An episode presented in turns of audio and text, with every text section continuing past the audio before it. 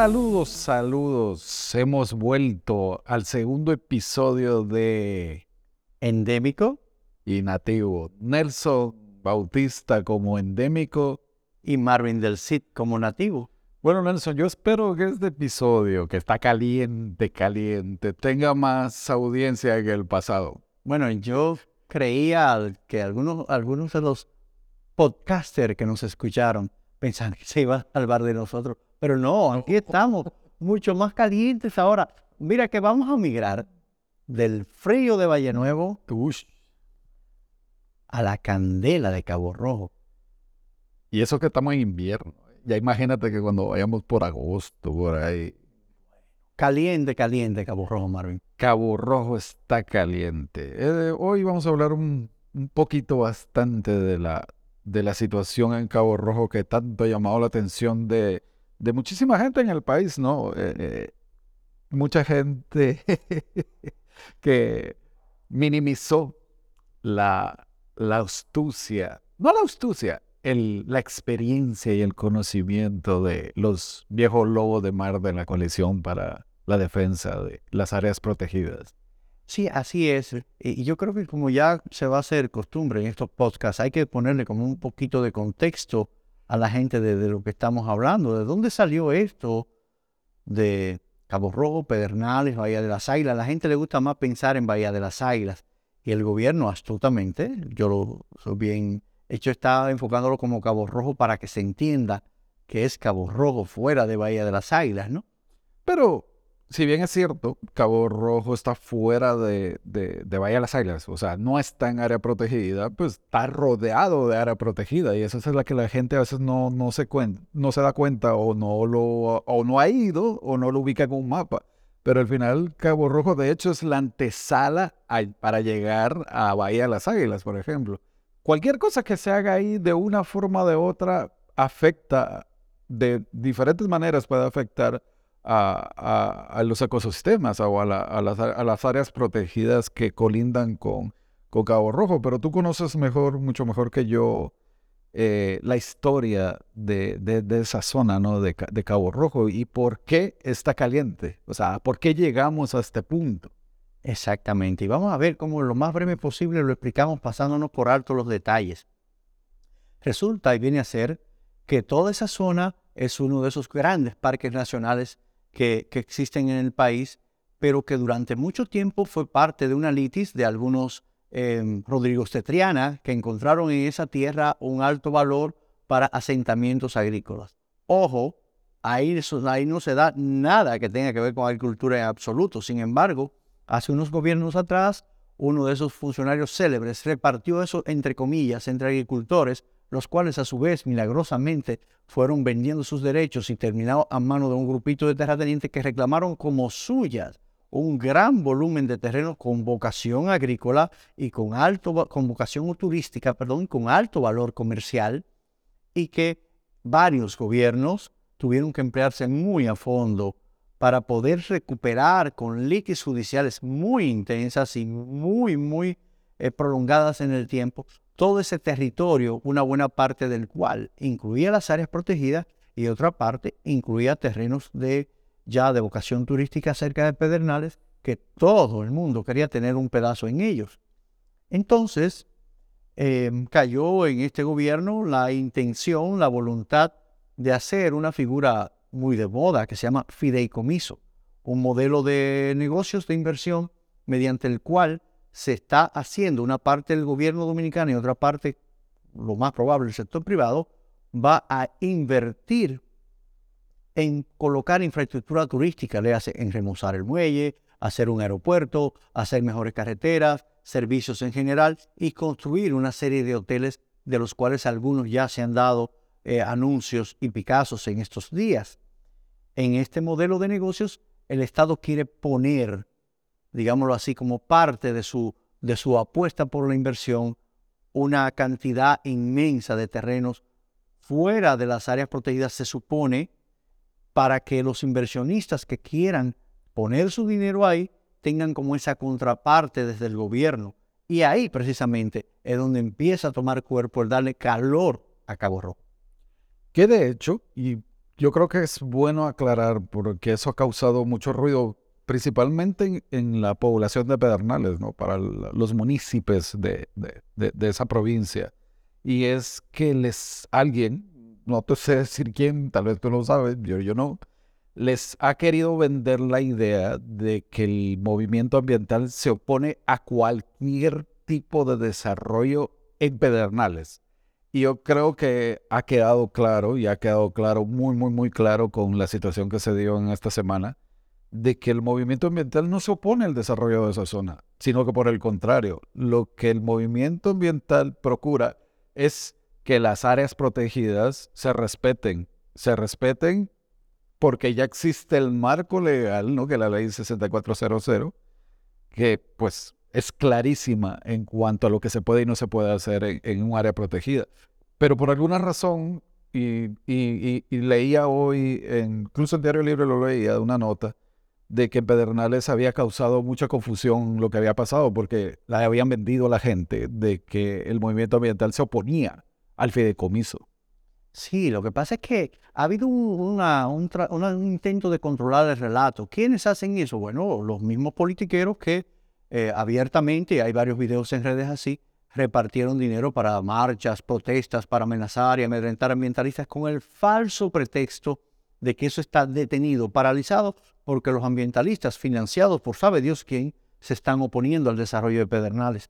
Tal como dices, queda demostrado que no es así. Lo único que ha exigido los ambientalistas que, ojo, eh, no solamente la población de ahí, el gobierno, los empresarios, quienes sean que quieran finalmente desarrollar esa zona, deben darle gracias al movimiento ambiental que durante décadas ha luchado contra viento y marea y contra cualquier cantidad de poderes fácticos para que se conserven esas áreas protegidas. Y si hoy se está hablando de desarrollo y si hoy se está hablando de zonas cuidadas y que ameritan y que son un atractivo turístico, es porque los ambientalistas se han mantenido parados, como dicen por ahí, en dos patas para impedir que eso sea destazado como una vaca muerta y que, de lo contrario, de no haber sido por el movimiento ambiental en sentido general y por otros ciudadanos preocupados por la, por la, por la integridad de esa zona y por la integridad de las áreas protegidas, y eso hace rato que estuviera rabalizado, destazado y no hubiera nada que promover ni nada que vender. ¿eh?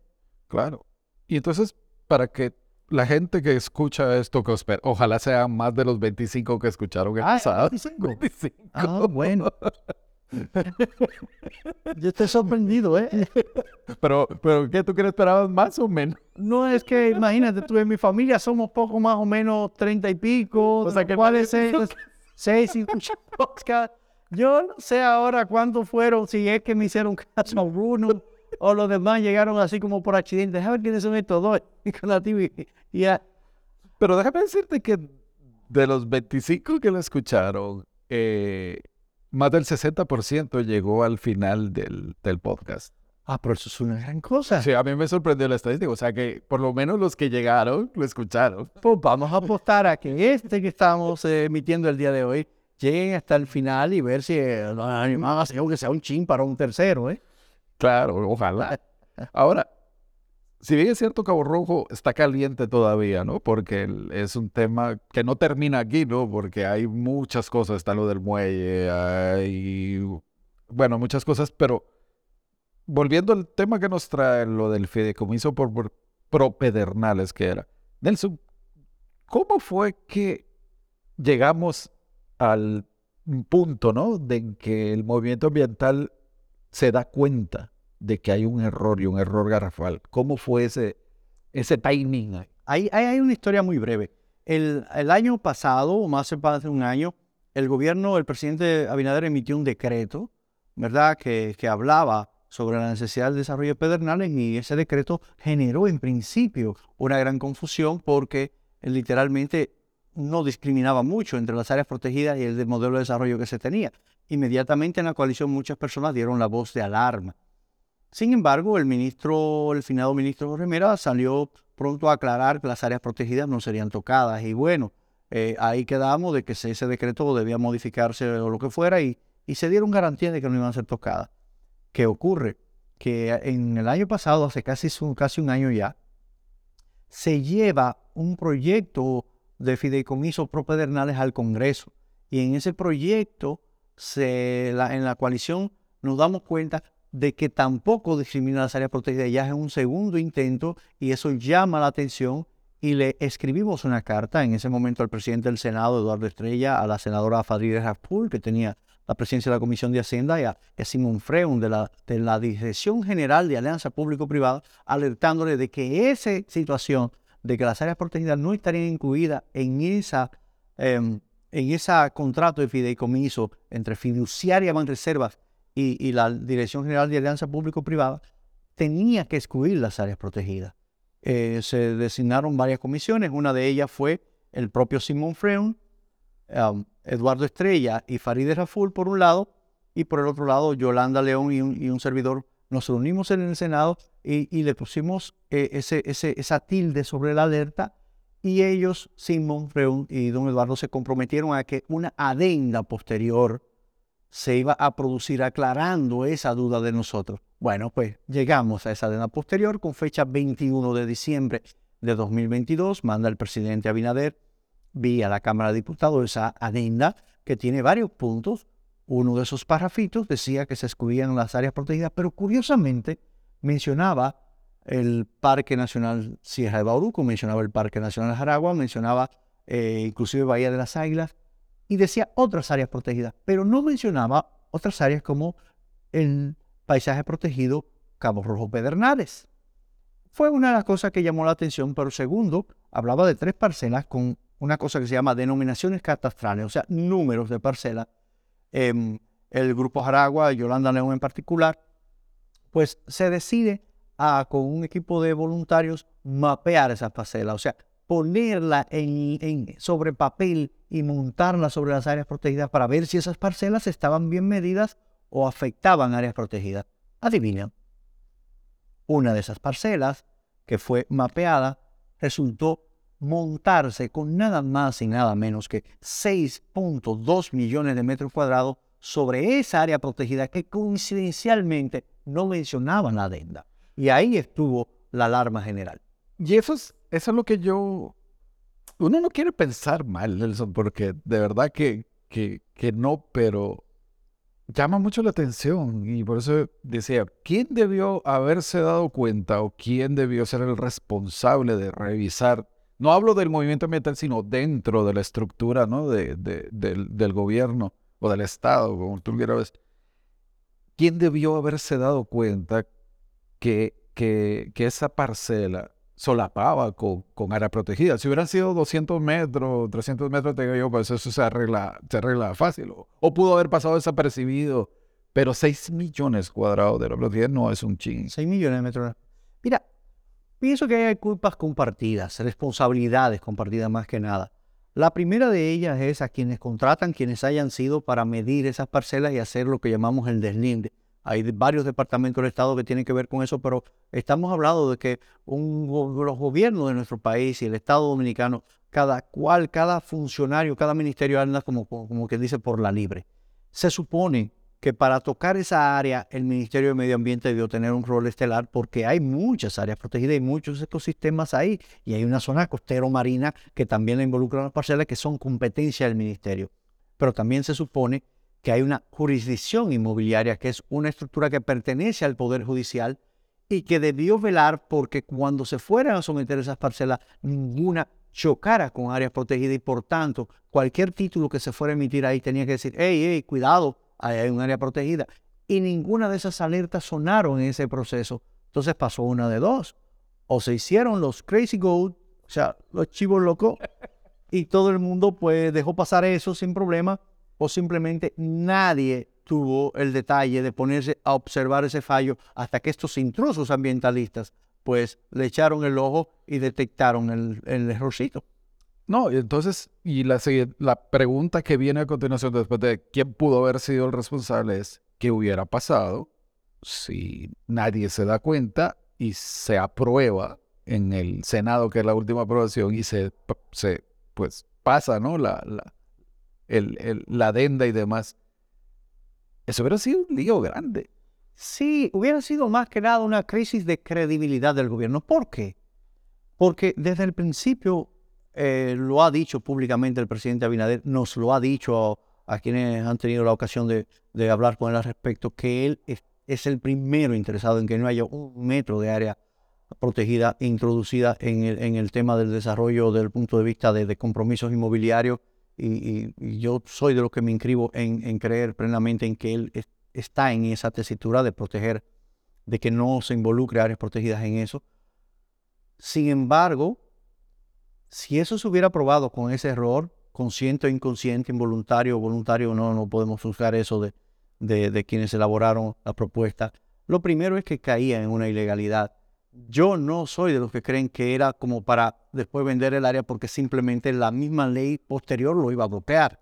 La ley 20204 es clarísima en ese sentido, la, la Constitución de la República, la ley 6400. O sea, hay mucha legislatura que iba a impedir que eso finalmente en algún momento pudiera pasar a manos de terceros en el peor de los casos, pero eso iba a implicar, primero, que alguien estuviera pendiente de que eso no pasara, segundo, una litis judicial que ya sabemos que en este país cualquier cosita toma años, y tercero, iba a implicar una crisis de confianza en que si alguien cometió ese error, fue a propósito o no, hay una intención posterior de que alguien quiera hacer negocios con eso o no ya nosotros como país estamos tan acostumbrados a ese tipo de desatinos que uno se atreve a pensar cualquier cosa. Y bueno, por más buena fe que se uno le profese a todos los funcionarios y demás, uno dice, pero caramba, tenemos que ser un chisme más celoso. Tenemos, y, y, los funcionarios del Estado en particular tienen la responsabilidad, obligación y compromiso de cuidar la figura presidencial y de cuidar que los proyectos que van del Poder Ejecutivo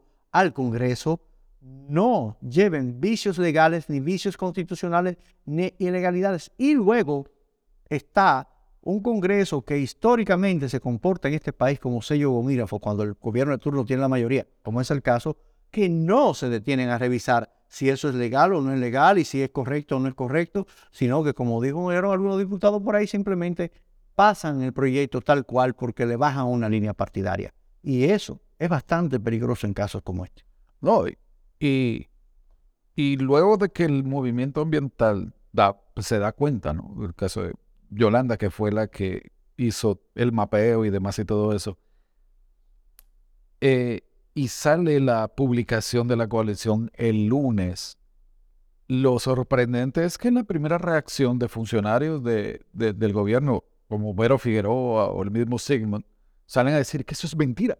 O sea, sin ni siquiera como que los que están dando la voz de alerta fueran unos locos viejos que no saben lo que están haciendo. Entonces, eh, yo creo que es una elección dura y una elección importante para, para, para el gobierno, ¿no? O sea, y, y también un ejemplo claro que la intención del movimiento ambiental serio que se involucró en esto era aportar, era ayudar, no era joder. Sí, no era torpedear. Y hay otra lección ahí detrás de esa, de esa alerta que tú dices que algunos funcionarios salieron, digámoslo así, en automático a negarlo todo porque eso es una... Eso está como un manual que le entregan a los funcionarios cuando llegan al poder. Nieguen todo lo que vaya, nieguen, no salgan de una vez Es como, como si tuvieran un manual muy mal hecho porque no, ni Goebbels que lo haya diseñado, eso no, no funciona. Hay una lección ahí que la da el propio presidente cuando se toma el tiempo y la molestia de mandar a revisar y de esperar que cuando llegue esa revisión y le dicen, sí, sí, sí, espere, que hay algo ahí que, puede, que pueden tener razón, entonces decir, no, eh, no, se, no, va, no voy a permitir, eso no va a ocurrir y tenemos que resolverlo y da no solamente el tiempo, sino que pone la voluntad en que se resuelva a través de quién. Bueno, a través del Ministerio de Medio Ambiente, que es la autoridad competente para ese tema, y se involucran figuras de primera línea como el propio ministro de la Presidencia Joel Santos y desde luego eh, Simon, que es el director de Alianza Público-Privada, dos de los cuales habían salido a desmentir al movimiento ambiental, pero que sin embargo, después, por más que quieran darle la vuelta, tienen que reconocer no solo que el movimiento ambiental tenía razón, sino que todos juntos, quiere decir, eh, técnicos del Ministerio de Medio Ambiente, funcionarios de otras alas del gobierno y el movimiento ambiental, trabajando en coordinación, pudieron encontrar una salida que fuera satisfactoria para todas las partes. Exacto. Bueno, yo que estuve en esa reunión el, el martes en la tarde, a las 4 de la tarde, con, con la coalición, Eh, yo no sé, Nelson te pregunto, ¿qué yo hacía ahí? bueno, tú andabas en calidad de una organización nueva. Eh, se dice por ahí, el rumor público, que todavía anda averiguando quiénes son ellos. Una, una organización, creo que se llama Acción Gris o algo por el estilo. ¿Por qué? no sabemos qué calidad invitaron a este señor que es nativo, pero caramba. Sí, yo estoy sentado un momento ahí y, porque no hay prensa, ¿no? O sea, yo no voy como periodista, no. Eh, y digo, ¿qué No, no, no, pero no, de verdad, o sea, yo creo que el, el poder estar ahí, aunque mi participación fue casi nula, por no decir otra cosa. Fuiste testigo de testigo. Y por tanto tienes una calidad de narración, porque al estar ahí, en, en, medio de todo eso, pues tienes una capacidad de captación como, como comunicador eh, de los más acuciosos que he conocido en mi vida, que, que te da una situación de, de, de, privilegio narrativo sobre lo que ocurrió. No, y, y me gustaría resaltar que, que no fue el movimiento ambiental el que me llevó, fue el mismo ministerio el que me invitó.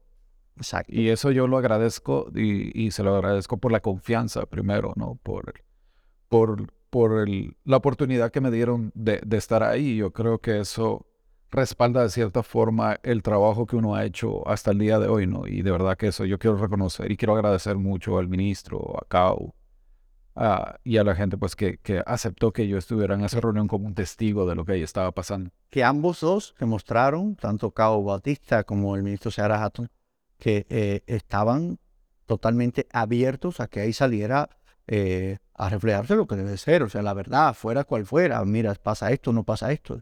Y hay que reconocerle eso al ministerio, también hay que ser justo y reconocerle hasta el viceministro de Área Protegida que no siempre tenemos, estamos del mismo lado en las opiniones, pero esta vez estuvo del lado de, la coalición en las opiniones sobre la posible ilegalidad de que esto se aprobara en esas condiciones. ¿no? Claro, y, y como testigo de lo que pasó ahí, yo pues obviamente yo puedo dar, dar fe, ¿no? De que la sinergia que se dio, salvo un par de momentos un poco tensos que hubo, que no vamos a entrar en detalles, eh, la sinergia que se dio entre el movimiento ambiental y, el, y los representantes, tanto del ministerio como la presidencia, eh, fue hasta surreal hasta cierto punto. O sea, porque estaban, no era una lucha de quién tiene la razón, era, una, era, era un diálogo de cómo vamos a resolver esto en conjunto tan surreal que, que a mí no, no, deja de pasarme por la cabeza. Que eh, es como demasiado bonito si las cosas fueran así, como dicen por ahí un probador cubano, Silvio Rodríguez, qué cosa fuera, eh? qué cosa fuera. Si cada, cada incidente, cada situación, especialmente en el tema ambiental y en otros temas también, pero en el tema ambiental, en lugar de inmediatamente salir al ruedo a desmentir, a vapulear, a denostar que esta gente lo están financiando fulano, que son enemigos del desarrollo, etcétera, etcétera, etcétera. Los funcionarios se dijeron, vengan, vamos, hablemos, explíquenos y ver si a la luz de, de la verdad, y resulta que el movimiento ambiental se basa mucho en gente que son gente de ciencia y la ciencia simplemente no es verdad ni es mentira, es ciencia. Punto. Si una cosa está aprobado, está amparado en un marco legal, ya tú puedes hacer lo que tú quieras, desmentirlo o no, pero tú tienes ahí un parámetro que si tú te sales de ese parámetro, ya tú caes o en la falacia, en la negación o en la ilegalidad. Entonces, si lo discutimos, pues ahí no es demostrar como quién tiene más razón y quién va a imponer su criterio, sino simplemente qué es lo que la ley manda, qué es lo que la ley permite y por sobre todo, qué es lo que más conviene al patrimonio natural del país y qué es lo que más conviene a la nación para su desarrollo sustentable, sostenible y que se mantenga en el tiempo. Y qué bueno que tú mencionas lo de, que los, que participaron de este proceso son gente que hacen ciencia, porque al final la discusión se basaba sobre uno de los pilares de la ciencia, que es la evidencia observable. Entonces era evidente al ver los mapas, al observar los mapas, que había un solo, o sea, nadie en su sano juicio podía negar lo que estaba viendo porque era evidencia, o sea, eran las coordenadas oficiales de las parcelas sobre la capa oficial de las áreas protegidas. O sea, no fue un mapa que se inventó a alguien y que lo llevó y, vamos a ver qué sacamos aquí de provecho de eso. Entonces, Y otra cosa que a mí me gustaría resaltar mucho fue el seguimiento que el mismo presidente le dio durante todo el proceso. O sea, eh, me sorprendió mucho que, que, a pesar que imagino del, del, trabajo y la agenda y todo lo que tiene ahí, estuvo, y aunque no estuvo físicamente en, la reunión ni lo que pasó después, estuvo presente a través pues, de la tecnología, ¿no? De WhatsApp y demás.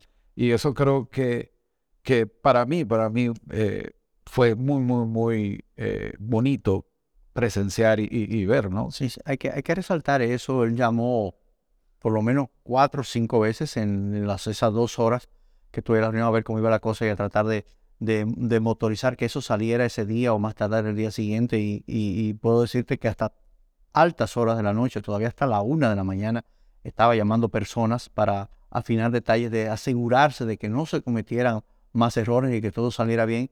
Y, uno o dos días después les eh, continuó con el seguimiento personal a que algunos de los acuerdos, por ejemplo, uno de los más importantes, que es que ah, se determinó que había que subdividir las parcelas afectadas con el solape de áreas protegidas. O sea, una parcela grande que se monta en área protegida, dijimos, bueno, hay que cortarle ese pedazo de área protegida, sacarlo de ahí un nuevo título y dejarlo al nombre del Estado Dominicano, del Ministerio de Medio Ambiente como área protegida. Pues eh, todavía el día de hoy que estamos grabando este podcast, que, que es viernes 13. Eh, ¿Hoy viernes 13? Sí, así es. Em, el, presidente estuvo enviando una comunicación donde se ordenaba esa subdivisión y como tú dices, es bonito. Es bonito porque dice mucho de que, de que el mandatario en este caso, eh, obvio, este no es un podcast político ni nada por el estilo, eh, eh, estaba realmente interesado en resolver el problema y en que todo se diera en el marco de la ley. Y segundo, que em, le guarda mucha atención y respeto a este tipo de criterios cuando se prueba y se demuestra que todo el mundo está tratando de obrar por el bien común y no por intereses oscuros y tras bambalinas de, como lo que se suele pensar que hay en estas cosas. Y ya que tú dices eso, eh, que no era un asunto político, eh, para asuntos de memoria histórica, aunque yo lo escribí, pero no sé si se lo he publicado, no me di cuenta, eh, del movimiento ambiental, los que estuvieron ahí, en, fuiste tú, Nelson Bautista, Luis Carvajal, Yolanda León, Ivonne Arias, Nelson Pimentel, Mirta Cabral, eh, Cookie Ferrer. Cookie Ferrer y, eh, Eleuterio Martínez. Eleuterio Martínez, y falta alguien. Bueno, que el de Santiago. Eh, el Olmedo León. Olmedo León. Eso es, y estaba yo.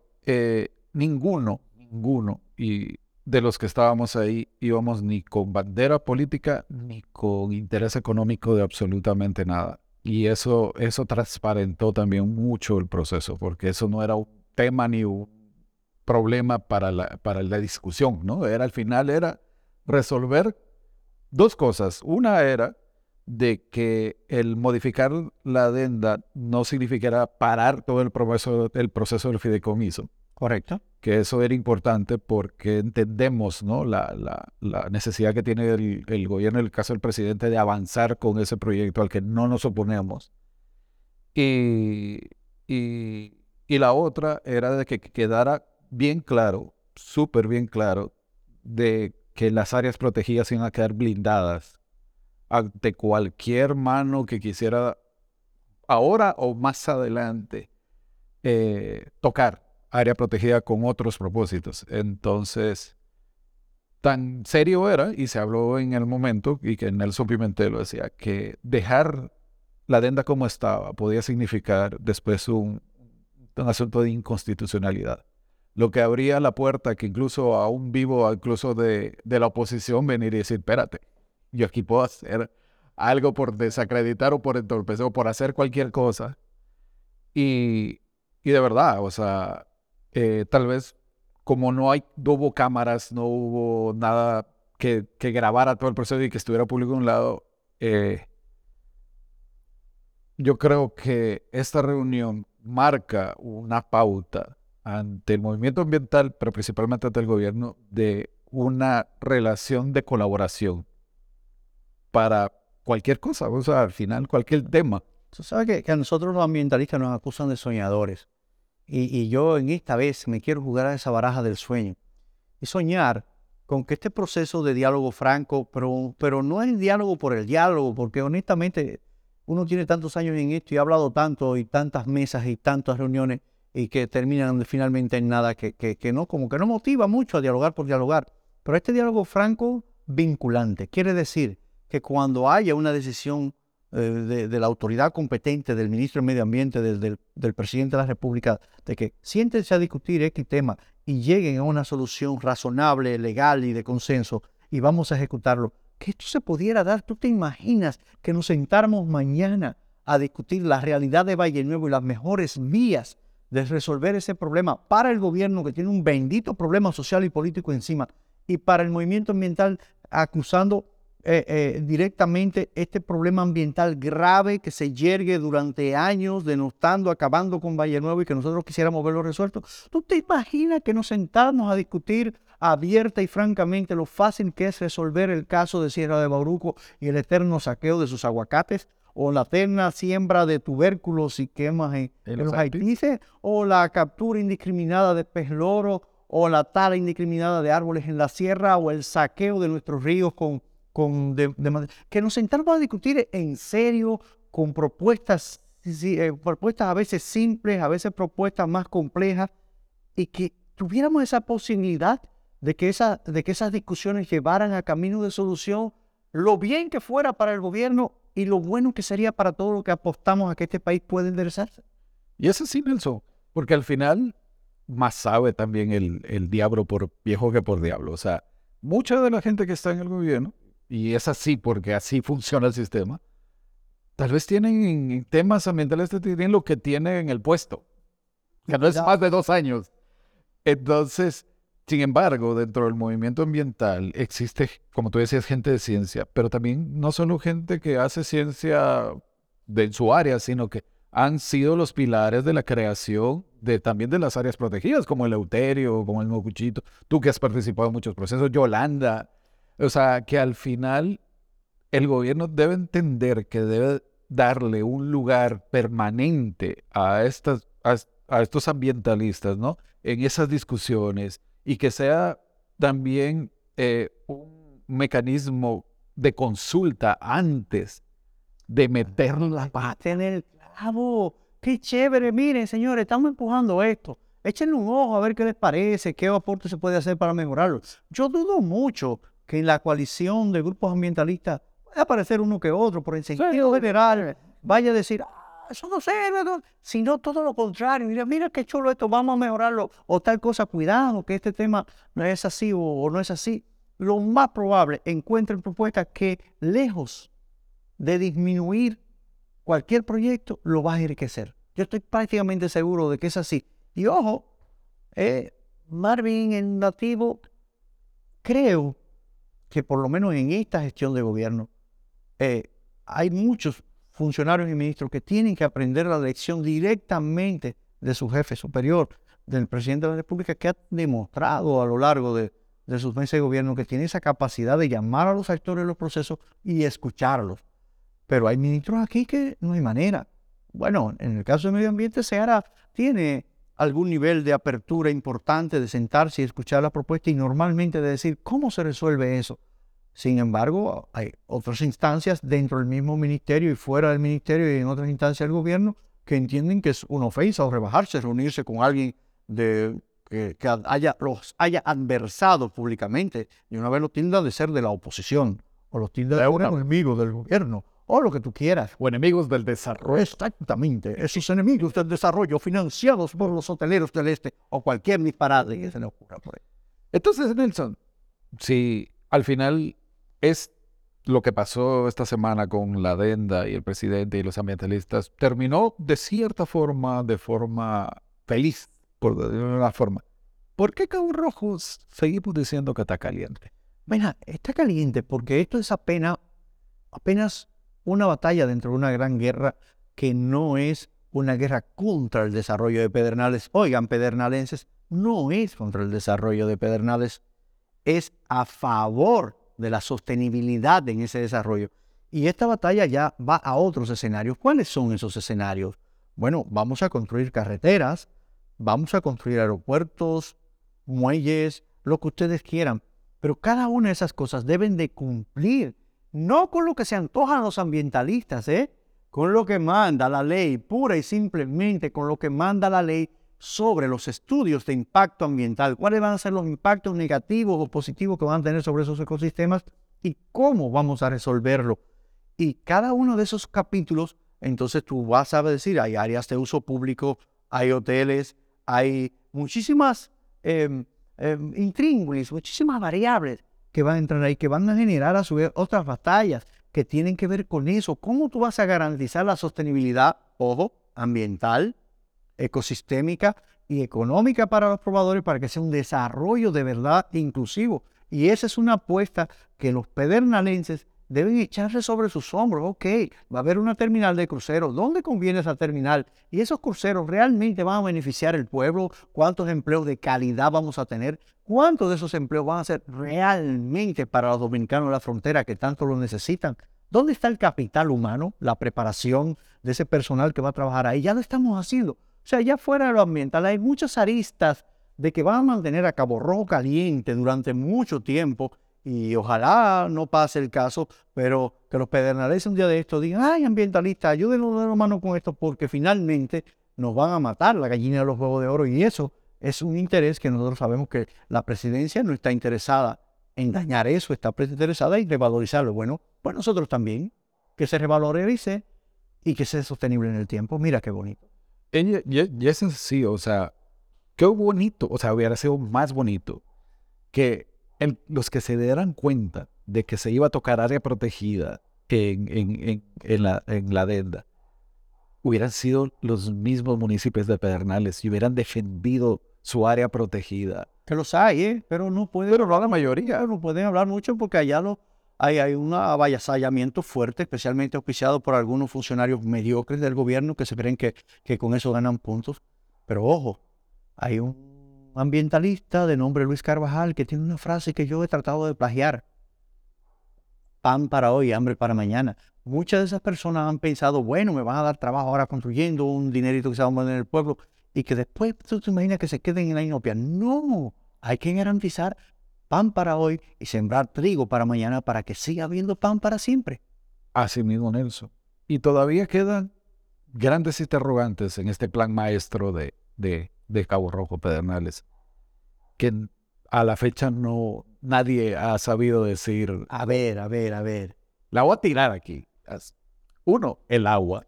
Ah, bueno, ah, es la fecha que no sabemos dónde va a salir el agua de ese proyecto. Sean gorgojos todos. va a estar difícil. El agua es uno. Sí. La otra es. Oh, bueno, voy a hacer un paréntesis. sí, eh, sí, ¿Qué fue? No. Van der Horst dijo en estos días en, en los medios, en una entrevista en un medio, de que los ambientalistas estaban de acuerdo con la DEDA, es verdad, pero que también estaban de acuerdo con el, el, rediseño del muelle Cabo Rojo. Ese tema no se ha cerrado todavía. Bueno, y lo primero es que nosotros quisiéramos conocerlos en detalle, porque a saber, eso, ese proyecto todavía está en proceso de licencia del ministerio y a saber, pues hay todavía mucha tela que cortar ahí. Ojo, nadie está diciendo que no hagan una terminal de cruceros Oh, lo que estamos diciendo es busquen el lugar adecuado, traten de no dañar los corales que están ahí, porque esos corales son parte de esa riqueza que usted le va a vender a los cruceristas y por lo que hay mucha gente dispuesta a pagar dinero y por lo que hay mucha gente que podría ganarse la vida con ellos siendo de pedernales, por ejemplo. Exacto. Entonces, todavía quedan muchos temas, Nelson. Yo creo que, que hemos, hemos resumido, ¿no? El, el tema de, de, esta semana, ¿no? Que, que, fue caliente, estuvo al rojo, al rojo vivo. Su nombre lo dice el nativo, ¿eh? Cabo, es rojo, cabo rojo. rojo, rojo. Pero que realmente aprendimos muchas cosas y hubo muchas lecciones importantes. Y yo creo que esto, ojalá marque, marque un antes y un después en la forma en que se plantean o se planifican los desarrollos en, que involucran desarrollo en en ecosistemas, ¿no? Pero vamos a hablar de áreas protegidas, pero en ecosistemas vulnerables, que no necesariamente son áreas protegidas. Es cierto. Y así como en estos días, juntos todos, logramos que nadie se pasara en rojo, en Cabo Rojo, nosotros esperamos que se ponga un verde en todos los proyectos que el gobierno tiene de desarrollo ahora y en el futuro. Y ni nada, y esperamos que en este episodio de Démico y Nativo eh, nos escuchen más de 25. Ay, que algunos de ellos comenten y cosas y nos digan, bueno, todo, ¿qué es lo que buscan y eso? A ver, a ver si hay retroalimentación. O sea que muchas gracias por escuchar al nativo Marvin del CID. Y a Demico Nelson Bautista y hasta otro próximo episodio, si es que llega. Si es que llega.